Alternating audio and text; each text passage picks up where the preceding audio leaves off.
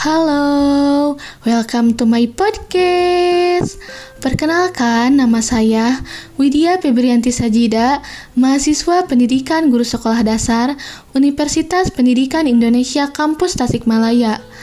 Dan di podcast kali ini, saya akan membahas mengenai sampah. What do you think about sampah? Sampah sudah bukan lagi hal asing yang terdengar di telinga kita Sampah-sampah mencemari bumi kita ini entah sudah berapa lama. Seiring berjalannya waktu, penduduk Indonesia semakin meningkat jumlahnya. Hal ini berdampak juga pada masalah sampah yang merupakan hasil buangan akhir dari perseorangan ataupun rumah tangga. Masalah sampah rasanya tidak kunjung bisa diselesaikan dengan tuntas, meskipun telah banyak upaya-upaya yang dilakukan oleh pemerintah.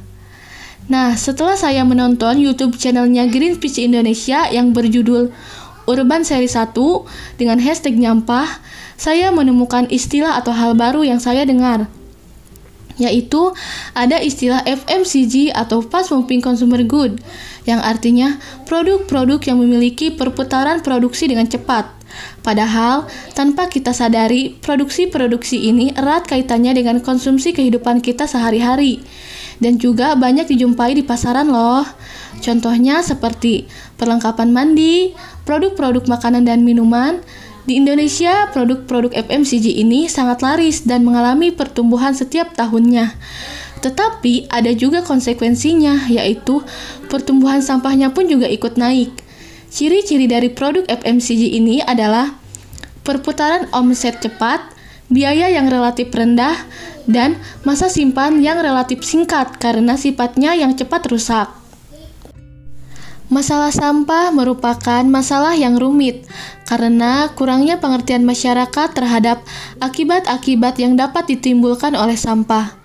Berdasarkan sumber yang telah saya baca dengan judul Sampah dan Pemanasan Global oleh Nopia Wati SKM MKM, kebanyakan aktivitas manusia berujung pada menghasilkan sampah, mulai dari hal-hal yang kecil seperti membuka bungkus permen, membeli jajanan di warung, berbelanja di pasar, mencetak kertas untuk tugas sekolah, kantor, dan lain-lain. Pertama-tama, sampah bisa membentuk tumpukan, timbunan, Onggokan sampah jika seluruh sampah itu dikumpulkan akan menjadi gunungan yang besar dan mengerikan. Tahun 2006 contohnya, Bandung sempat disoroti tentang Bandung Lautan Sampah akibat kacaunya pengelolaan pembuangan akhir sampah kota Bandung. Timbunan sampah menggunung di pinggiran jalan, tempat-tempat umum, menyebarkan bau yang kurang sedap dan banyak mengundang lalat. Sebelumnya, di Bandung juga sampah-sampah sampai menelan korban jiwa. Ketika gunungan sampah di tempat pembuangan akhir sampah di Lewi Gajah longsor pada 21 Februari 2005. Saat itu, 32 orang meninggal dunia dan ratusan lainnya tertimbun oleh sampah yang ada di sana. Saya jadi teringat sebuah film yang judulnya yaitu Wall-E. Apakah sebelumnya kalian pernah menonton film tersebut? Nah, secara garis besar, film itu menceritakan tentang masa depan bumi dan sebuah robot yang ditugaskan untuk membersihkan sampah yang ada di bumi. Yang di mana di sana manusia terpaksa harus pergi keluar angkasa dan meninggalkan bumi lantaran sudah dipenuhi oleh sampah. Robot penghancur sampah yang dinamai dengan Wall-E ini ditinggalkan di bumi untuk membersihkan bumi. Robot tersebut ditugaskan untuk membersihkan sampah yang sudah menumpuk setinggi pencakar langit. Hal tersebut sangat berhubungan dengan kondisi di lingkungan sekarang. Contohnya di Indonesia, di mana sampah sudah menjadi masalah nasional.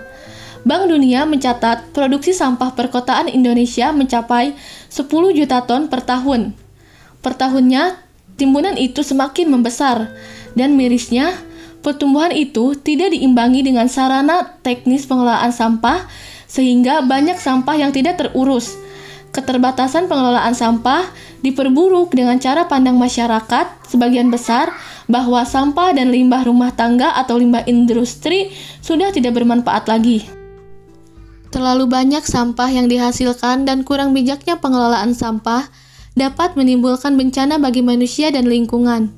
Seiring dengan peningkatan jumlah penduduk di Indonesia, Kementerian Lingkungan Hidup atau KLH memperkirakan sampah yang dihasilkan per hari akan mencapai sekitar 190 ton per tahun pada tahun 2020. Pengetahuan mengenai pentingnya menjaga lingkungan perlu ditingkatkan untuk semua orang. Hal tersebut perlu dilakukan untuk menyadari apa saja dampak yang dapat ditimbulkan apabila kita tidak melindungi bumi. Sampah tidak hanya merusak kelestarian lingkungan, tapi juga mengganggu kesehatan masyarakat.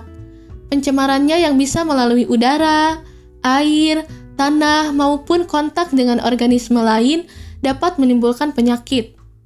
Maka dari itu, sebagai penghuni bumi, kita dituntut untuk tetap menjaga dan berkontribusi dalam menyelamatkan bumi yang kita tinggali ini dari kehancuran tangan-tangan yang tidak bertanggung jawab.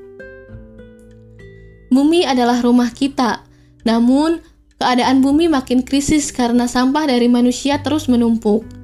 Sebenarnya, bumi menangis ketika melihat para penghuninya sendiri tidak bisa menjaganya. Bumi ini hidup, bumi perlu kita jaga. Bumi butuh istirahat, bumi perlu asupan nutrisi yang cukup supaya bisa hidup lebih lama untuk menopang kita yang ada di dalamnya. Mari kita jaga bumi agar bumi tetap tersenyum. Saya Widya Febrianti Sajida pamit undur diri. See you next time.